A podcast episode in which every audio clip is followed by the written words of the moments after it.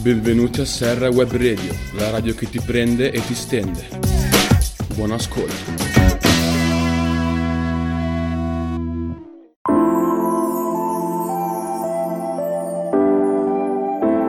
Ciao a tutti! State ascoltando Serra Web Radio, la radio che non stanca mai.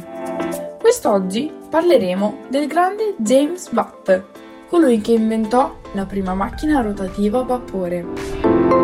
In questo apparato il vapore veniva inserito con pressione lievemente superiore a quella ambiente e quindi fatto condensare, portando il cilindro in depressione rispetto all'ambiente esterno. La pressione atmosferica spingendo sul pistone consente l'estrazione di lavoro dal processo.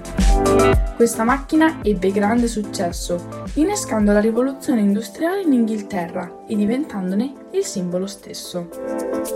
Per oggi è tutto, alla prossima!